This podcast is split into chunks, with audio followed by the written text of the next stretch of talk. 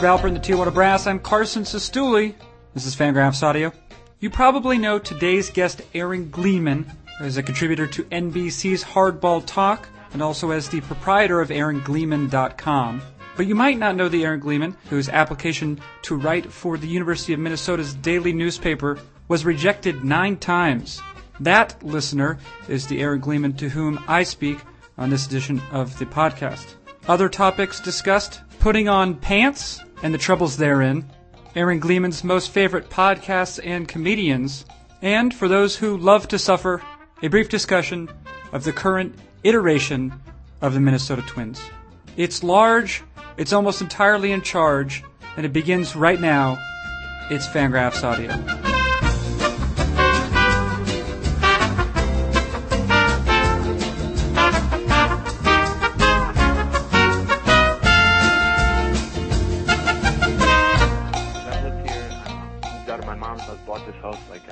Five years ago.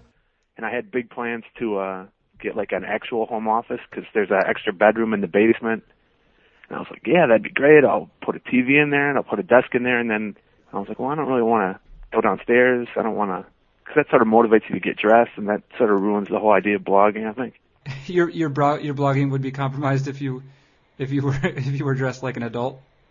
I really do. And also, like, a couple times, because the NBC offices are in Connecticut, and I've flown out there a couple times and worked out of their office for, like, you know, three days at a time.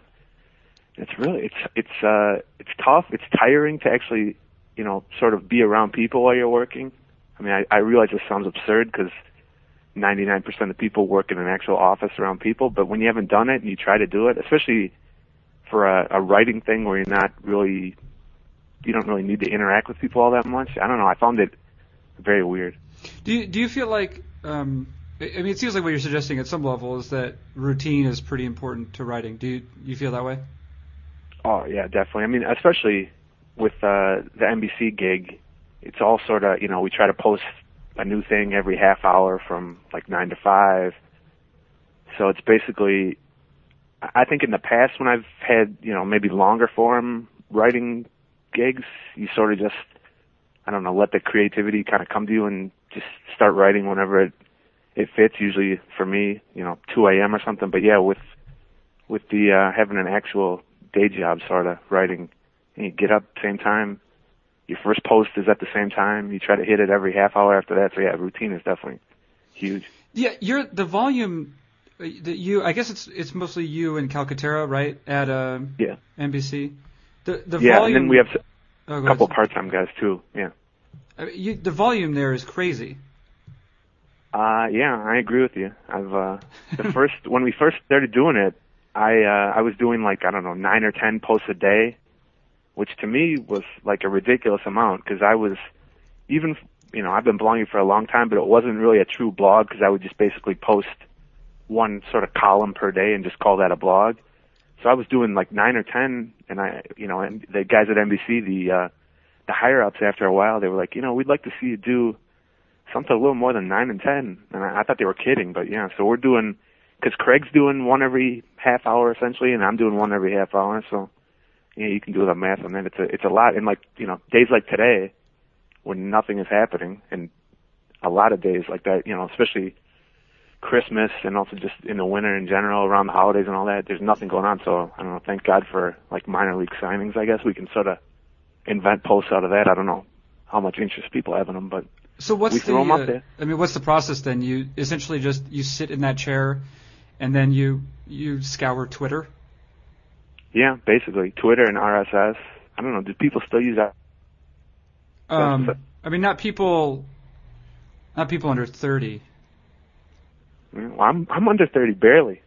Yeah, I, and I know that, and I, I was mentioning because I think that you uh, had an opportunity to listen to um, the most recent episode of the podcast. Uh, that's with Dayn Perry. Yeah. Uh, not only was he a little bit upset that you were under 30, um, and this is not entirely related, but he also um, offered to make love to you. I don't know if you heard that.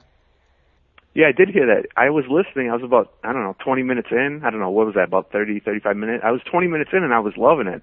And I Yeah. thought uh I posted on Twitter or something how great it was, and then 10 minutes later he you know offers to have sex with me, and I thought, wow, that I don't know if that made me like it more or less, but yeah, unexpected. I, you know, we have his application on file.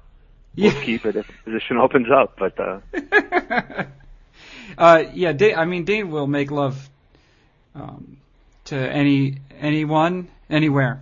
That's his. Uh, Well, that if yeah. he if he if he were to start a state, let's say the 51st state, that would be the state's motto. so you say I shouldn't be that flattered by it. I'm just saying no. He, I mean he'll he'll give you special attention. It's- Okay, yeah. You know, it's just for him. It's not about. For him, it's about he just wants to connect erotically uh, with everyone. Yeah, yeah, that's Good what. goal. Yeah. Yeah, I mean that's what he's he's in it to win it. I don't know what that means, but I do know that um, I do know that it's on a billboard in Minneapolis. They have a, Is it really? Yeah, there's a bank there um, that I think is sort of like uh, created a series of billboard advertisements for people who are wary about investing uh, in the present economy.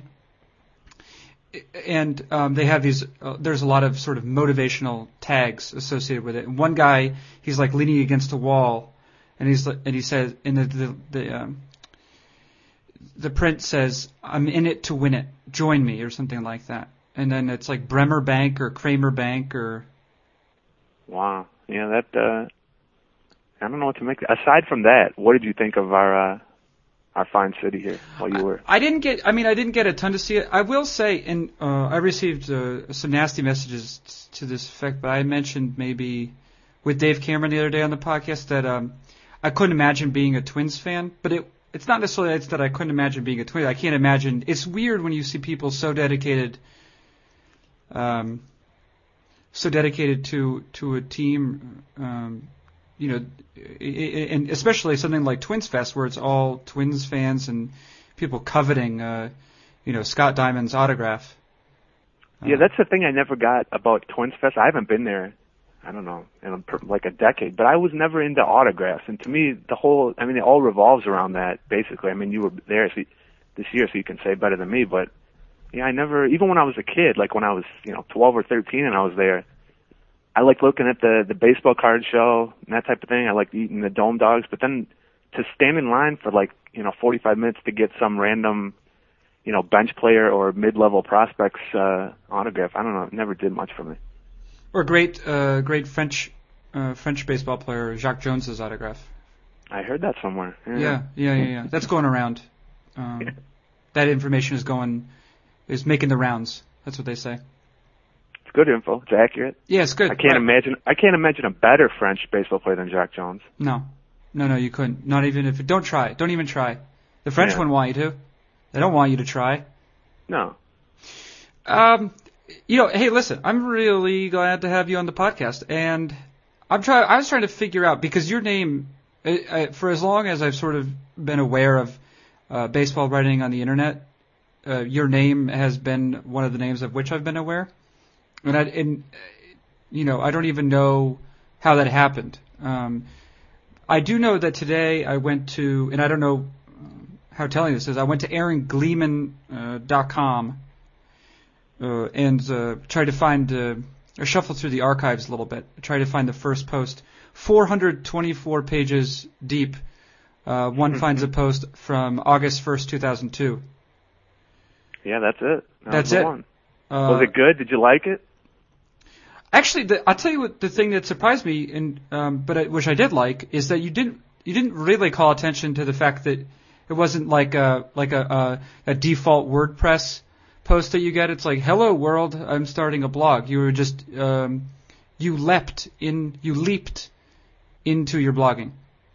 Yeah, I guess that's true. I never really like introduce myself or anything. I just sort of acted as if I'd been doing it for a while. I don't even. I, it was about AJ Burnett, right? That was the first post. Yeah, AJ Burnett, and actually, uh, and there was also a David Ortiz post too, player of Yeah. the, player of the month. Yeah, and that was when he was still on the Twins, right? Yeah. Oh, very much so. Yeah, and in fact, um, this is what really dated it for me. Was I believe it was the next day, August second. There was a post about the Red Sox releasing Jose Offerman. That's Yeah. a long time ago. I mean, you've not thought about the name Jose Offerman for some time. Yeah, didn't. What was the? Le- he was in the news. A few. He got into some sort of fight, right? In like the Winter League or something like that. That yeah, that information that also sounds accurate as long as we're dealing with accurate information. Aaron, Aaron Yeah. Uh, yeah, I've been doing this for a long time. I think uh, you know, you kept you said like uh, why you kept seeing my name. I think it it really. I know this is going to sound absurd, but I think it really helps to have your name start with two A's in a row. I think that's played an underrated part in whatever career I have at this point. You think that maybe like in the in the yellow pages of baseball bloggers, you you have Absolutely. the first entry? Yeah, how they'll have like uh 15 A's, you know, uh plumbing, and then you know that'll be like the most popular plumbing service just because of the yellow pages. But yeah. Yeah. Well- I really, I mean, I think when people list like their blog roles, I don't know if people still do that. I realize this whole podcast is going to me, me just going, do young people still do that? That's the second time I've ever said that. But I think like when people list on their blog roles, if they do it in alphabetical, I'm always at the top. It's like, I remember being in like third grade, you'd always be first in line for lunch. That was pretty cool. And so it's, you know, it's all the potential parents out there. Name your kid Aaron. Right. Take notes on that. It's not a great name. It's a decent name, and then you get all the the double A benefits. It's big. Yeah, you do. Right. Um, uh, in fact, that my dad is a, owns an insurance agency in Concord, New Hampshire, uh, called uh, Able Insurance. When you're uh, when you're ready, we're able. That's the the yeah, motto. that's good. Um, but he it. was very aware of the uh, the importance of um, the, the yellow pages at that point. I think my mom prob I think my mom and dad probably knew. They probably figured, you know, in 19, 20 years, this kid's gonna be sitting in his bedroom blogging about uh, David Ortiz and Jose Offerman. It's gonna really benefit him. that's the without dream. That, I mean, that's the dream. right.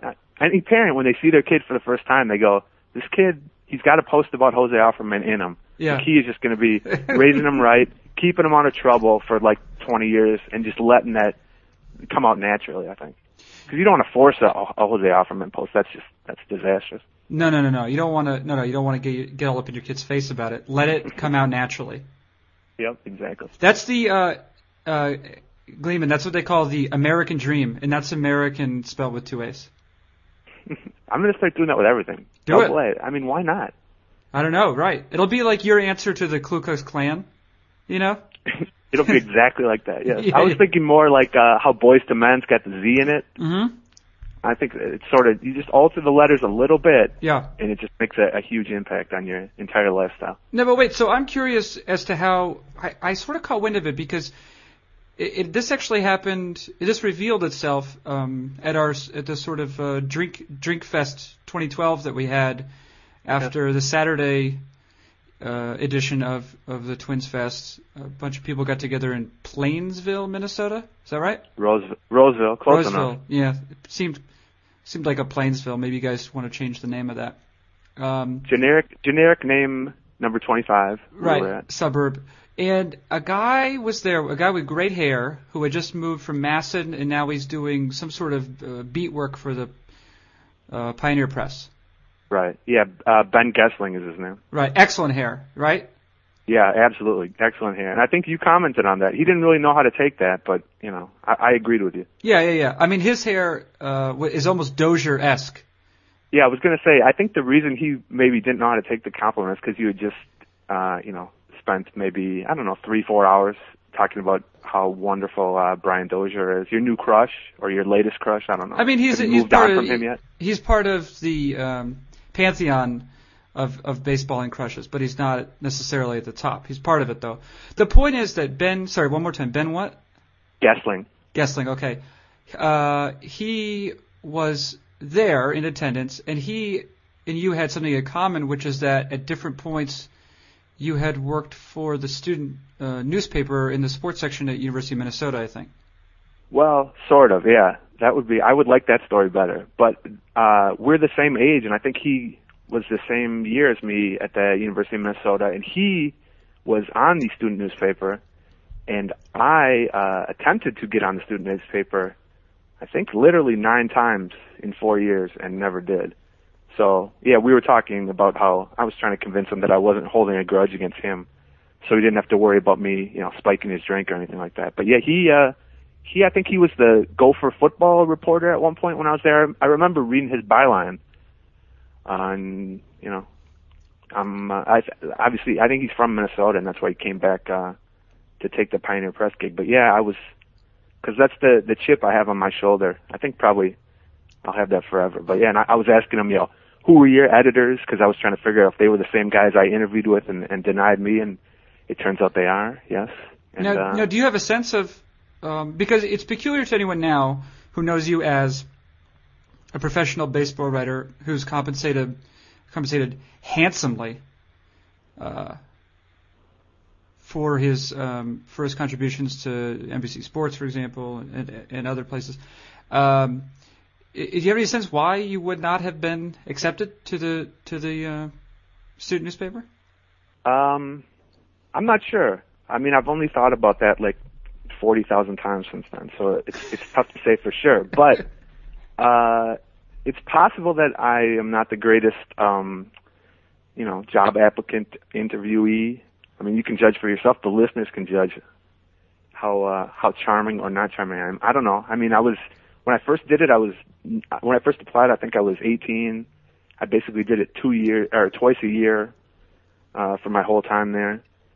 Uh, you know, if I blame I blame them for a long time, like you know, how could they turn me down? But you know, ultimately it's probably my fault. They probably had a a ton of good uh, applicants. It's a it's a pretty great student newspaper. I mean, that was a big part of why I went there. Um, you know, I had big uh, thoughts of covering like you know some random sport, moving my way up, getting an internship at a newspaper. That just never happened. But you know, like you said, uh, it may have been for the better. I guess I don't know. I guess it's easy to say now, but yeah. Well, sure I have is. no I idea mean, why they didn't. yeah. Well, I mean, I'm curious as to how that, um, what that looked like, or what it felt like in your head, because I can understand uh, the first or second time you don't get a gig, you say, "Oh, I'm a freshman," etc. Maybe that's why. Um, you know, uh, interview slash application four through six, you perhaps frustrated. Yeah. You know, Yeah. you say, but uh, you know, if do I want to do this? Yeah, I want to do it. Then seven through nine, though, that that's dedication. Yeah, the seven through nine. I mean, I lost. I lose count of what which the actual numbers and which years they were and all that. But I think like seven through nine, at least eight and nine were, uh, you know, like my journalism school professors. You know, I would tell them all about the story, and they would like either set up an interview for me, like you know, to try to skip ahead of the line or something, or they would just uh, keep you know pushing me to do it, saying it's you know really important. So th- at that point, I was just like, all right, I'll do it. I've already done it you know, six times, seven times, so what's eight or nine? But yeah, at the end, I had no uh, thoughts of actually being accepted, so I was just doing it, I think, to add to my number to be able to tell a uh, a more impressive story years later. Well, yeah, right. That's like, I mean, essentially, what we have here is the journalistic equivalent of um, Michael Michael Jordan getting um, cut from varsity as as a sophomore. Yeah, it's just like that. Although I think I just read a story where that's not even true, the Jordan thing. It's legend, but this is true. This is this true. is very Aaron. true. Yeah, this is very true. I should go back and try to make it ten because I think ten is a nice. You want a round number, I think, when you're. Do you want like an honorary, uh, an honorary? Um, I don't even know what to call it. Yeah, an, An honorary rejection. Yeah. Well, I, I was just talking to uh one of my cousins is a student there, uh, I'm a journalism student, but and I was saying, you know, they were joking that I should go back and try to get on the newspaper because I dropped out, so I, I still got some eligibility left. And they were joking about it, and I said, you know, you're you're kidding around, but I would give serious thought if they said to me, if you re-enrolled and you, I don't know how many credits you'd have to take, but whatever course load, and we'll give you a column or at least let you report on some decent sport, I would I would think seriously about it. That's how uh, big the chip is on my shoulder. But so when did the uh, now was the AaronGleeman.com was that your first uh, entree into into sort of public sports writing then? Um, well, I wrote like we had a junior high newspaper and a high school newspaper that was probably read by no one, but I was the sports editor on those. But yeah, it was. uh I was home after my freshman year, uh, and I'd been rejected twice, I think, by the Daily, and I was literally doing nothing, just watching TV in my mom's house all day. And I thought, well, if they won't have me, I gotta. I, mean, because I I couldn't think of any other option to do for my life. I mean, since I've been, I don't know, like 14 or 15, I just assumed I would be a sports writer just because that was my only interest really and my only, you know, what I thought was a skill. And so I thought, well, at least I'll just practice writing and put it out there so maybe someone someone could stumble across it, or at least the threat of someone potentially reading it for some random reason would motivate me to make it decent content. So I just started doing that. I think the original address was like baseballblog.blogspot.com. That was back in the, the old days of the internet when blogspot was a big thing. But yeah, it's uh, and f- you know, for a long time, single digit readers, under a hundred readers per day for, for I don't know, probably a year at least. So yeah, it was. I don't know why I stuck with it. I don't know why I continue to stick with it, but yeah. Well, now it's uh, now you're now you're compensated handsomely. Yeah, but not for that. Not for the uh the Aaron Gleeman.com's a that's a that's a money losing proposition for the last nine years, I'm sure. Oh yeah, why do you do it then? Is it is it sort of um, is it like the streak? You just can't bear to to see it end. Yeah, I mean, I, I I really think it is like that. I mean, I've cut down. I guess I used to do five a week, five posts a week for sure. Now I do two or three posts, and some of them are shorter, and some of them are just links to uh, you know scantily clad women, photos of them and stuff. So it's barely baseball some of the time, but I uh, I probably should quit, but I just can't imagine not doing it. I can't. I, I think people would be angry at me, and I can't. I can't handle that. I think so. I'll just continue to to uh, devote my, my life to uh, blogging about the Twins, just so people don't get pissed off. I think. Right. Yeah. I guess it is sort of your connection uh, to the Twins. I, w- I want to discuss. Uh, I think it only makes sense that we discuss um, actual Twins baseball uh, momentarily.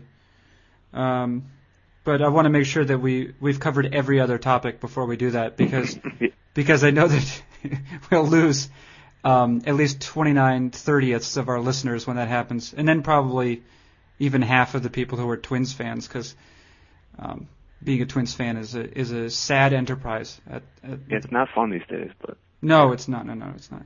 Um, uh, one thing that I wanted to to ask you about though is I know that you're you're a big comedy fan.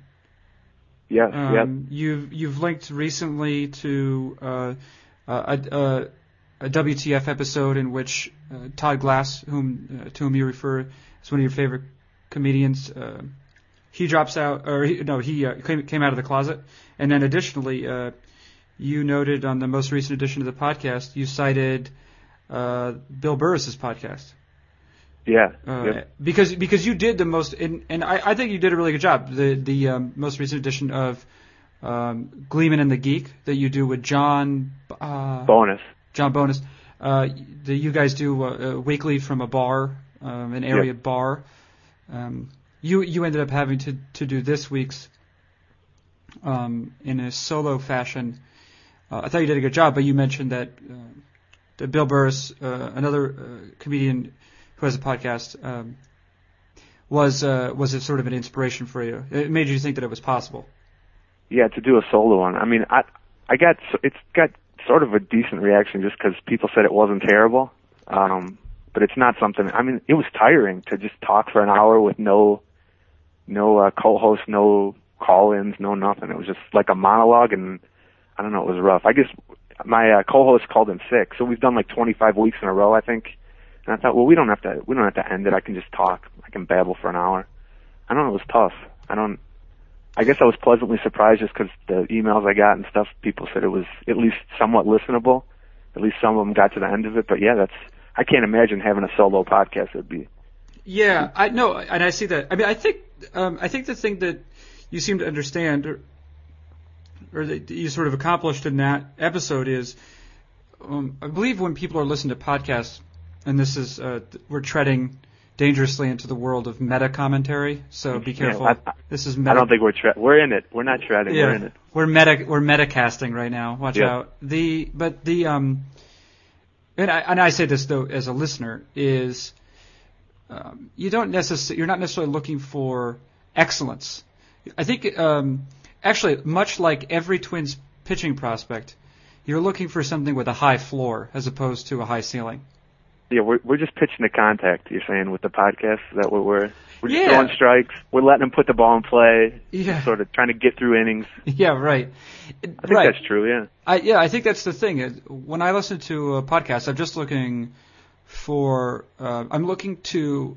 Um, it's a, I, silence is the enemy, I guess, right? Because silence, uh, then you're forced to reflect, and then when you reflect, you immediately. Uh, you're immediately reminded of uh, all of your shortcomings and the fact that you're going to die. I mean, I think I'm stating the obvious when I say that.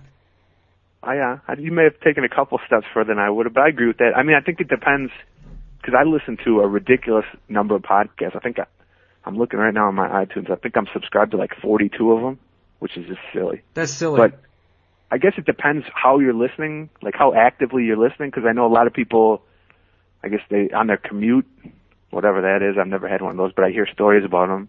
That people listen to them there. They listen to them on like the, you know, while they're on the treadmill. Uh, I listen to them just constantly throughout the day as kind of background noise when I'm when I'm blogging away. So I guess yeah, you're right that you just want someone or something that's I don't know, it's kind of like easy listening music, I guess, in a little bit. You don't want it to kind of distract you from what you're doing totally, but you want it to be distracting enough that it can help the time go quicker or something. I don't know. yeah, no, and I think it's like a, it uh, for me, it's a nice alternative to, for example, just having the TV on to whatever channel. Um, Yeah. you know, or something to that effect. But um, but so what? are- So what are your uh, i- i- if pressed, what would you um, what would you say are your say like top three, top five podcasts then? We mentioned Marc Maron. That's always a good one, but I think everybody listens to that one. Uh, I'm trying to think. The Fangraphs audio. That's great. Yeah, it's pretty good. It's pretty good. I could, I can yeah, get behind that. That's one of my favorites. Yeah, no, that's a good one. Yeah. Uh, Todd Glass, who you just mentioned, he has his own podcast. Bill Burr, like you mentioned, he has a good one. Bill Burr. No, wait. Uh, uh, Todd Todd Glass. What's that one called? Off the top of your head. Uh, the Todd Glass Show. Okay. enough. Okay. Clever. Clever Uh, name. I don't know. I'm trying to think of what other ones. I don't listen to that many sports ones really. You know, Bill Simmons. I listen to Kevin Goldstein's on on Baseball Prospectus. That's good. Up and in with uh, with uh, uh, Jason Parks. Yep. Yeah. Yeah, that's. I, that, I'd say that's.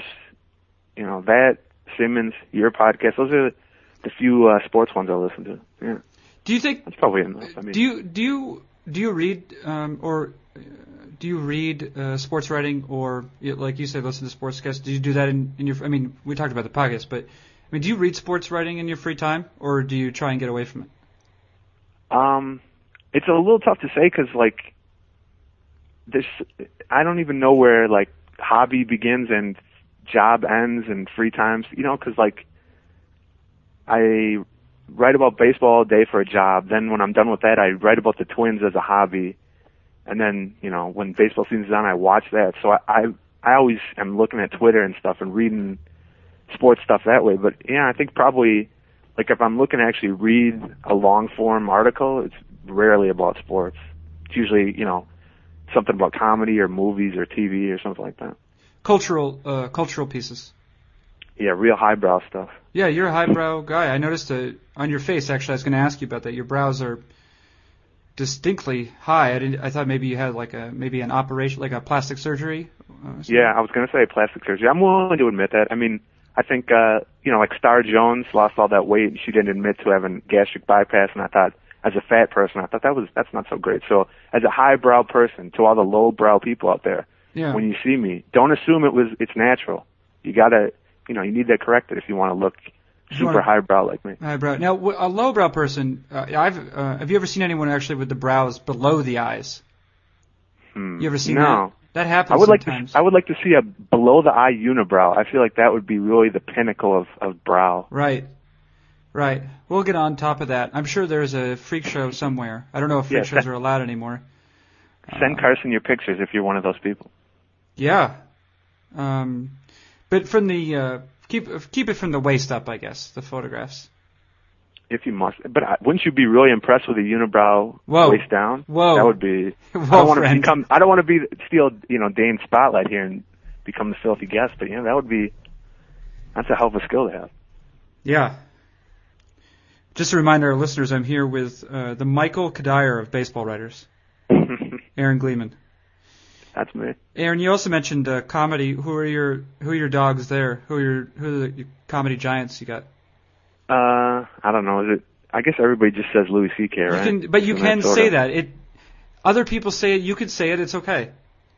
Yeah, it's weird because like he really he lives up to it. It's sort of like saying you know who's the best baseball player, and everyone will say you know Albert Pujols or something. But then you think about it and you go, well, he's really he's really good. So there's no reason to you know make up some obscure, unless you want to be, you know, super hipster about it and try to think of some open micer in uh, New York or something. Really get on the bandwagon first. But yeah, Louis C.K. I've never seen him not be funny, even when he's like not trying to be serious. Like I've heard, you know, when he does radio interviews or when he's talking about his TV show and stuff, he's trying to be serious and he's still hilarious. I don't know. You think it's naturally? You, you think he's just naturally funny? I think he's naturally funny, and he also has a like a such an odd way of his mind works in such a weird way that he his phrasing is funny and like his inflection is funny and just the the way he approaches topics is funny. Uh, I guess he's just funny. Uh, the interesting thing about Louis C.K. and this is perhaps an ingredient uh, to great comedy is that he's totally affirmative. Do you know? And that uh, he also feels as though nothing is outside of his sort of uh, his area of interest, right? Or Yeah. or area of inquiry. He, everything is is is um, available to him. Yeah, and I remember I heard him talk one time about how when he first started, I guess he's from he started out in Boston, I think, and when he first started, he said he was trying to be just another, you know, set up punchline comic, you know, from the 80s.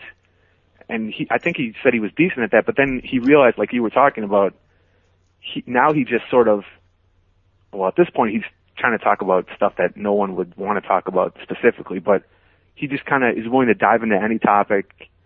Um, I think more and more maybe people are going to follow his example just because, I mean, wouldn't you say he's, at least among comics and like hardcore nerd, you know, comedy nerds, he's got to be the, the guy people name the most. So I would think, you know, in 10 years when there's a new batch of young comics, they're going to be copying him more than, I don't know, let's say Seinfeld or somebody like that, right? Yeah, I mean, I think that uh, I think that he definitely does something. And and I mean, I I uh, have spent quite a bit of time at the open mic night here in Madison, Wisconsin, and I can tell you, people are already using Louis C.K.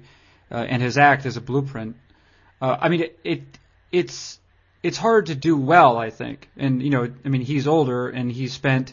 I mean, regardless of the fact that he's sort of put behind him the the, the more sort of uh, you know orthodox joke telling style. He the fact is he did it for a long time, you know. So he has those chops. He has joke writing chops if he needs them. So I think that you know it's you can't ignore that. Yeah, I wonder, like, how is it when somebody who's like young with no life experience tries to kind of ape his style? Like, is it just disastrous? I think it's not good. I think because what you see is you see a person like you, you know um, he seems like he's expending a great deal of effort and as if he's trying to articulate these ideas um, you know spontaneously on stage when in fact it's all written it's all written Right. right Yeah. but, but um, so I think that when when a younger comic or a less experienced comic uh, attempts to attempts to imitate that it the, the, their idea of the process is probably a little bit different than than what Louis C.K.'s process actually is. Because Louis C.K. I mean, he's been doing it. He's what? He's mid 40s now, early 40s, Yeah. uh, and he's been he's been doing stand-up comedy since he was like 18 or 19. So you just can't really uh, you can't really compensate for that. You know, if you're a the- beginner. And the other thing is, like, he talks so much about his kids, which generally speaking is not that great to listen to, especially if you don't have kids. Like, from a from a comic, whenever they start to talk about, you know, my my kid did this and isn't that cute? It's like, oh, you know, but he's the one guy who can kind of somehow power through. Uh. even if even if a comic has some life experience and has some comedy experience, and then they try to, you know, ape his style by focusing on, you know, kind of the funny things kids say and the funny thing. It's not gonna. I don't know. So I hope hope we uh the next generation of comics don't try to copy that, that aspect. That's the one aspect that it's like you can't copy. You know, Dirk Nowitzki's one-footed fadeaway just because you see it a bunch because he, he might be the only guy who can do that.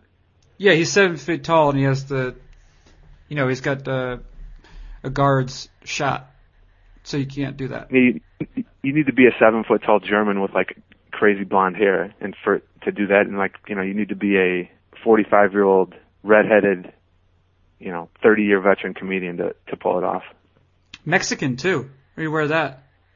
Yeah, that's the that's the crazy thing. I, I heard him. He was on. I think he, I heard him on like Opie and Anthony's radio show, and they were like, you know, cracking their usual racist humor, and he chimed up, chimed in finally. He had been on the show a bunch, so he was Yeah, friendly with them. He's like, he was like, just so you know, uh, I'm Mexican, and they were, la- they just started laughing as if he'd said, you know, just so you know, I'm a Martian, Yeah. and they were, and they were laughing. But yeah, I guess his dad is Mexican, and his mom is from uh, not a different country too, or something like that. Yeah, uh, something to But yeah, that they effect. I, I believe he was born in Mexico and spent maybe a, you know a year or two. I don't know. He, Yeah. uh, I don't know how his Spanish is. Do you know how his Spanish is? Yeah, he's fluent. He, he said he came to America and he couldn't speak English Oh, when he was like six or seven, maybe Yeah. something like that. So I assume his Spanish is great. But yeah, Yeah. it's got to be weird to be. He's like the most uh non-Mexican looking person ever. He's like sort of a you know redheaded. He's a ginger. Let's just be well, honest. he looks a he ginger. looks precisely like every Boston Irish looks. That's, yeah, exactly. That's yeah. what he looks like, and it's not hard to imagine him as a kind of, especially in his uh, his earlier comic days, you know, as just a fratty Bostonian. And I say that Yeah. as a quasi Bostonian myself. Yeah. Much love, much love, Eric Gleeman. Much love. Um, all right. Uh, this is the time of the show when um, anyone who uh, wants to just maintain their sanity uh, can depart. This is the part of the show when we're going to talk about the twins. I guess the current All state, the current fine. state of the Yep. twins. I don't know. I, I mean, we, yeah, we should do it. I mean, you're here, you're here. You blog a lot about the twins. Uh, they were bad last year. Uh, of course, Joe Mauer uh, played poorly, or you know, relative to his um, career numbers, and then and also missed a bunch of time with uh, various ailments. Justin uh, Morneau, uh, same thing to an even greater degree than Mauer, leaving um, uh, sort of uh, leaving a lot of plate appearances to names like uh, Drew Butera, uh, Luke Hughes, um, Rene Tosoni. yeah. Yeah. Yeah. Uh, Trevor Plouffe, that's a good one to throw in there. Tre- well, Plouffe, Plouffe though. Let's start with Plouffe. Plouffe, Plouffe put up uh, actually pretty decent numbers at AAA Rochester. Yep. Um, and I heard Yeah, you. he uh go ahead. I heard uh, I heard you talking about Plouffe on the podcast. Um, you were mentioning that you thought he might make a decent. You or John were making the point that he might make a decent platoon partner, except for the fact that there's hardly any precedent for Ron Gardenhire platooning players. Yeah, there's only that's like a constant argument on my podcast with with with my co-host John and I. It's like I I keep saying to him, give me one example of Ron Gardenhire platooning, you know, a straight up lefty righty platoon for a significant amount of time, and I don't think there is one. There's been some situations where he will have like two like um a while back he had Bobby Kielty and Dustan Mohr in right field, and he would mix and match them just randomly or based on whatever he perceived as the favorable matchups. But in terms of like, you know, the traditional lefty righty platoons, they've never done it. They, I mean, they're set up to potentially do it with Ben Revere and Plouffe in left field, but yeah, I would just be shocked if if Gardenhire. He he doesn't strike me as the guy who's going to learn a new trick at you know after ten years of managing. He, well, which is funny. I mean, at some level, he's the he's the anti Earl Weaver, right? Uh, Weaver was like famous for platooning and loving home runs, and he said that was the way he was going to win games. Gardenhire is about as sort of like um, traditional as uh, as you can imagine a manager could be. Yeah, definitely, and and it, it gets even more extreme. Like when he gets to the playoffs, I think you know they never win in the playoffs. They get swept by the Yankees every year, but I think almost every game one of the ALDS that they've been in under Gardenhire, which is like five or six of them, when the leadoff guy reaches base, he'll bunt him over with the, the number two hitter in the first inning, which is it's that's sort of his mo or the perception of it. But he actually isn't quite that extreme during the regular season. But I mean, he he, loves the bunt and hit and run and all that stuff. But then when he gets into the playoffs, he just goes nuts with it, which is I, I don't know if it, if he connects maybe in his brain now after the fact that you know they're like three and five hundred in the playoffs against the Yankees, and maybe you know playing for one run in the first inning against the best hitting team in baseball every time isn't isn't a great idea. Not that that's why they lose, but yeah, it's frustrating as sort of a a stat head who certainly falls more on the Earl Weaver side of things, in my beliefs, to have watched Gardenhire for the past ten years or eight or ten years, but I don't know. It's tough to argue with his record, I guess, aside from the total collapse last year. Well, a lot of it has to do with the talent. I mean, the the thing that the Twins have done, uh, have been able to do, even while uh, rejecting, it seems, almost entirely any sort of uh, uh, any sort of the benefits of um, statistical analysis, is that they have generally produced talent uh, from the minor leagues. Yeah, definitely. Yeah. Uh, I, mean, I, you, I, I don't know if they're doing that anymore though. Yeah, well, that's the big worry. I mean, that's something when you look at that's the key for them because for a long time it was the key for them because they just they were sort of like in the Rays situation now where once a guy got to be you know his fifth year of service service time they just couldn't afford to keep him. Or they could maybe pick one or two guys out of each you know every five year period to keep. So it was just essential for them from a payroll standpoint to always be have one or two you know impact players coming up through the minors to replace that. And they they did an amazing job of that for you know six or seven years, and they had some just MVP caliber guys, you know Mauer, Morneau, Johan Santana, Torii Hunter, etc. But yeah, it's really dried up. I think part of that is maybe that they've been more successful, so they haven't been drafting as high, but they've also missed on a fair number of draft picks. They also haven't really been trading uh, as many veterans for prospects to try to rebuild on the fly because their payroll's been raised, so they haven't, you know, needed to to dump salary or dump high price guys. And then, like you said, just last year, every Mauer and Morneau were hurt, but also, you know, Denard Span was hurt. Half the pitching staff was hurt. Joe Nathan wasn't himself. You know, he was on and off the DL. It was, I think they were, you know, one of the most injured teams, certainly that I can remember. And it was just, it was not a good team to begin with. But then when you lose, you know, your top five players basically for half the season or more, well, I guess what I mean, what you get is 99 losses. Right. You know, it's curious. You mentioned that sort of cycle to uh, they perhaps have uh, fallen into at this point. It can happen with these with a middling team is they they play well enough, um, such that they don't get a particularly great draft pick uh, in the in the following season, um, but not so well that you know that they're a lock for the playoffs every year.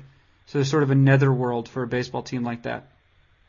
Yeah, definitely. And then, you know, what happened last year was they'd been competitive in sort of that 85 to 92 win zone for so long that even when they started out, I forget what their record was, but they were like 15 games below 500 in mid-June.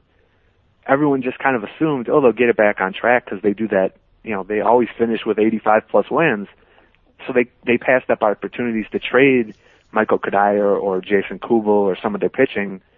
They ended up getting, I think they got they get two draft picks for Cuddyer and one for Kubel and then they also had the number two overall pick, you know, because they were so terrible. So they have a chance to restock the the farm system. I think they have six or seven of the top hundred picks, but if they can't come up with one or two stars from that group, they just they, they have no one above single A really who's an impact guy ready to come and step in, hitters or pitchers in the next year or two. So they're going to need to get healthy. They're going to need Mauer to to get back to being an MVP, and Morneau is really the one who no one locally is at all confident in him being back because he he's had the concussion thing that he's still not over, but he also had he had neck surgery, wrist surgery, foot surgery, and one other surgery. I'm not there's so many I forget, but yeah, he I'd say he's at best 50-50 to to play a significant amount of games ever again. Which is sad, but and and I mean I actually I read I think Joe Christensen had a piece within the last couple of weeks. It was sort of a first-hand account by. Uh, by Morneau of uh, what his concussion uh, concussion symptoms feel like.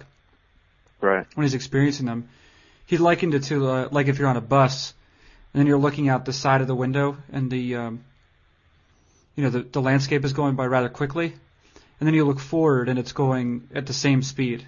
Uh, it's coming at you like that. You know, sort of you feel it like that. It, it strikes me that that would be difficult to uh, hit and field baseballs were that the case. Yeah, and I mean, it's so scary. Like you said, that's such a weird. I can't even imagine going through that. But then the other thing that even makes it scarier is that he just has. There's no way to rehab it. I mean, I'm sure there are things you can do to help it a little bit, but you're just basically at the mercy of your brain. I mean, he tried to come back in the middle of last year and clearly wasn't himself, and then dove for a ball at first base. It just seemed like a fairly routine play, and he aggravated the the concussion, and all the symptoms came back again and in that article, you talked about uh, that was in the Star Tribune, I don't know, a week or so ago, it was uh, the writer Joe Christensen. He painted it as a positive thing. I think his exact quote was like, uh, "Mauer, I mean Morneau, is happy because he hasn't experienced concussion symptoms since December." And I read that and I was like, "Well, that's good." And then I thought, "Well, we're only, you know, now we're early February, and that was written in." You know, late January. So that just means 18 months after his original concussion, he's gone three weeks without symptoms. So that to me it's not really encouraging. It's such a scary thing, and in general, I see like whenever uh, Jason Bay or or Brian Roberts or the various other guys who have suffered concussions recently, whenever you write about it, like on NBC, it's so depressing to see the comments that roll in from people who just have no willingness or to understand what all is involved. They, they sort of view it as like a strained hamstring, like you can just tough your way through it. And like you said, I mean, those concussions that he described, it's it's just not something you can you know, work out through. It's just, I don't know. I don't well, know how It's you... also scary how it sort of colors your entire life, right? I mean, you are a person who's who has the concussion. I mean, essentially perpetually. Yeah, and that, I mean that's the big fear. I guess when you have one, you're more likely to get two, and so on. And it's something. I mean, maybe if he was willing to tough it out through those symptoms, he could just continually try to make it back and have setbacks and spend time on the DL and all that. But the huge risk is even if you're somehow strong enough mentally to get through that, which I don't see how you could be, but even if you were, you risk ruining your whole life after baseball. And he, just, I think he just had a kid and he got married like a year and a half ago. So I mean, how many football players have we seen that are just kind of mush after playing football just because they've had so many concussions? Yeah, it's peculiar. You because you, mentioned also uh, besides Morneau, uh, not Brian Roberts, but uh, Jason Bay, and of course Corey Koskie uh, yep. also for years. Those are all Canadians. I, I don't think that uh, I'm saying anything new when I say that um, Canadians are more at risk of this. I think it has something to do with their. People say hockey. I think it might have to do with their genetics. Canadian, yeah, I wonder about that. Canadian I mean, genetics. That, do they have uh, smaller or larger brains? Have we found that out yet? Has anybody researched that? Uh, you know, wh- whichever they are, they're they're likely nicer brains, more polite. yeah, that's that's for sure. Yeah. Yeah, but I, I do think the hockey. I mean, Morneau played a ton of hockey, and I know Koskie played a ton of hockey. So they both said they had probably multiple concussions. I don't know about Jason Bay, but Nyjer Morgan, well, he'll be uh, he'll be the one we're looking at this year. Yeah, he's concussion free so far, right? Which is amazing because he's getting in fights and stuff. You would think he's really asking for a concussion. He's winning the fights. That's what. That's the point. You got to win that I guess fight. that's the key. Yeah. yeah. yeah. That's true. Yeah. Um, well, listen, Aaron Gleeman, this is uh, this is great stuff. I, I could have you on. I mean, I could talk. We could just do this for hours. It is. Uh, it has been my pleasure, Carson. I enjoyed talking to you the other night, and uh, this has been great too. Thank you for having me on. Great. All right. Well, thank you. Uh, that's that's Aaron Gleeman, Michael Cuddyer, baseball writing uh, contributor to uh, NBC's Hardball Talk, I guess. That's it. Yep. And uh, proprietor of AaronGleeman.com. Like I say, that's Aaron Gleeman. I'm Carson Cistulli. This is Fangraphs Audio.